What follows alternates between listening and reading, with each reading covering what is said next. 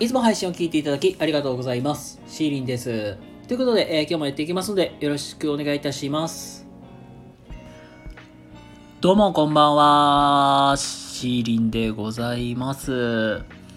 はい。ということでね、えー本日ものんびりだらりゆったりとのんびりとやっていきたいと思います。はい。今日はですね、えー相手の期待値に、まあ、モチベーションを左右されない。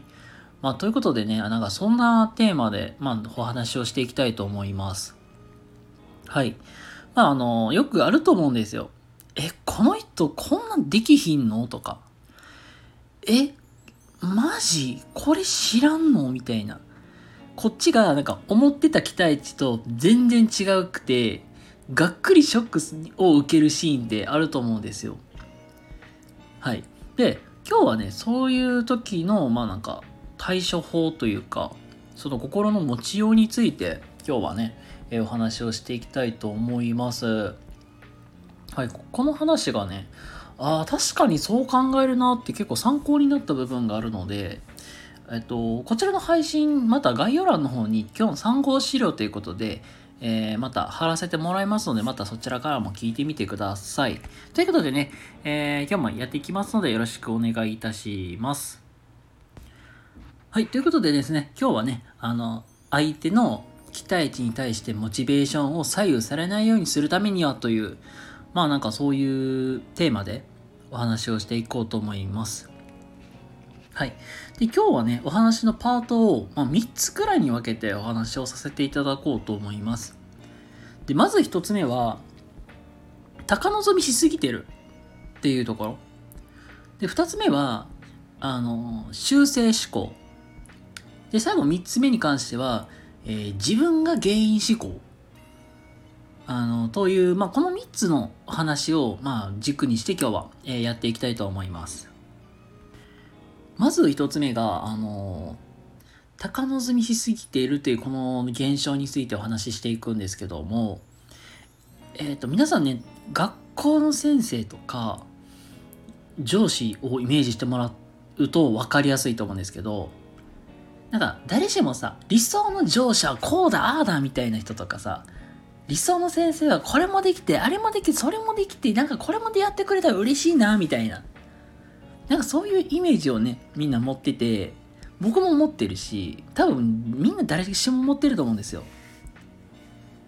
で、まず考えなきゃいけないのは、人間、誰しも完璧な人間、まあ人はいないんですよと。誰しも得意分野もあるし、苦手な分野もある。で、まあ、これ忘れるよね。だからし忘れてることとかってあったりするんですよね。なので、あのー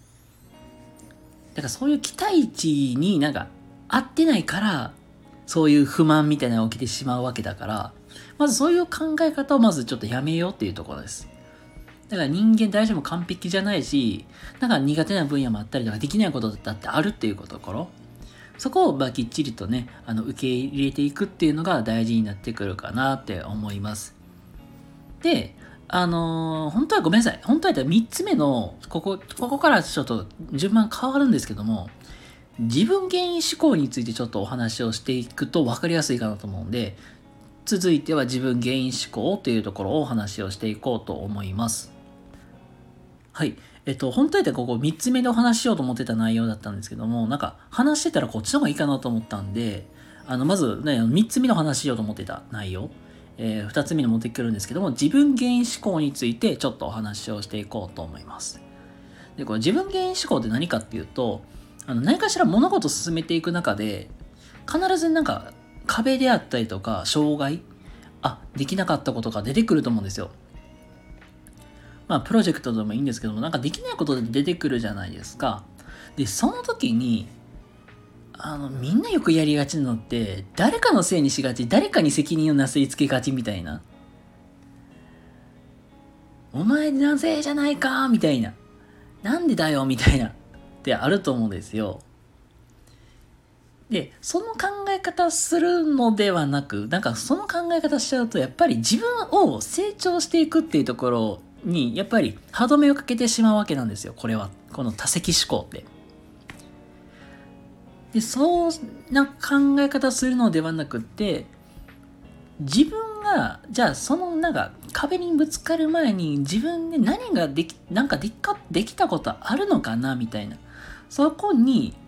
考え方を持っていった方がいいっていうところなんですよ。だから、えー、まあ例えばだけど、うん、なんかこの人、この例えばこの上この上司なんか嫌だな、なんかここできてないやんか、みたいな、があった時に、この上司ができないから悪いねんっていう考え方ではなくて、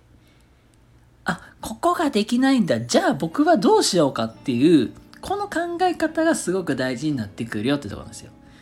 みんななんかすごい人のせいにしがちだけど、そうじゃなくて、自分ができることは何だろうっていうのを考えてみるのが一番いいかなと思います。だからこの話聞いて、あ、これなんかなんか確か僕もなんかたまにしがたまにというか結構しがちやなってなったんでいやじゃなくてじゃあ僕がじゃあできることは何だろうっていうのを一旦自分に置き換えて考えてみるのが一番いいなっていうのをすごく感じました。なのでこの考え方すごいいいなと思います。なので自分原因思考ちょっと自分なんかあのまああのなんかあった時にちょっとふと思い出してやってみてください。これめっちゃいいなと思います。で、最後3つ目、あの修正思考についてお話をしていこうと思います。はい、えー、と最後ね、3つ目、修正思考という話でございます。あの、結局、まあ、さっきの話とちょっとなあ似ているとこもあるんですけども、まあ、決しまあ、何かやっていくうちに絶対に失敗したりとか、あ、できなかったことで出てくるんですよ。で、決して答えって、あの、一つじゃないから、あ、それに対して、あの、うまいこと修正かけて、原因を考えていくわけじゃないですか。ここができてなかったからあかんなとか、あ、ここ失敗したな、じゃあどうしようみたいな。っていうように、あの、原因があった時に、なんか、もう、なんか何か、まあ、物事、問題が起きた時に、何が原因かなっていうのを突き詰めて考えていって、ここを修正しよう。あ、ここを変えてみようとか。だかそういうね、あの、考え方をしていくっていうのが一番いいかなと思います。なので、えっ、ー、と、まあ、失敗、失敗したら、じゃあ何が原因だったろうかっていうのをフィードバックをして、で、それをまたトライし、まあ、もう一回やり直してもいいし、まあ、結局答えって一つだけじゃないんですよ。まあ、だって日々、なんか、あの、技術とか考え方とかそういうのって進歩していってるわけだから、答えて決して一つじゃない。結局、これが、まあ今までで正解だったものが、実は新しい答えがあるとか、実はこれが違い、間違いで、実はこういうやり方もあるんだよとか、で出てくるんで、なんかそういう、なんていうかな、まあ、ここで言いたいことって、まあ問題が起きました。じゃあ、どこが原因かなっていうのを考えて、それを修正していくっていうのも大事だし、あの、答えて一つだけじゃないよと。あの、実は新しい考え方もできてできたりとか、こういう違う答えもあるよっていうのがあるから、あの、いあの結局、まあ、しっかりなんか原因を考えて、まあ、新しい考え方であったりとか、あの違う考え方にもチャレンジしてみるっていう、まあそういう姿勢っていうのもすごく大事になるかなっていう話でございます。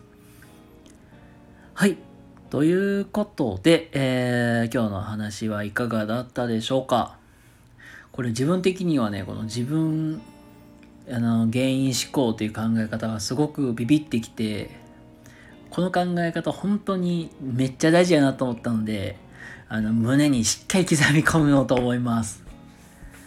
はい。ということでね、あの、今日の話がね、ためになった、いいなって方いらっしゃいましたらね、いいねとかチャンネルフォローとかしていただけたら嬉しいなと思います。はい。ということで今日はですね、えっと、あれだ、あのー相手の、まあ、自分の期待値に対して、まあ、モチベーションを左右されない方法みたいな、そんな話を、えー、今日はさせていただきました。ということで、えー、今日も明日も素敵な一日をお過ごしください。シーリンでございました。それではまた次回お会いしましょう。またね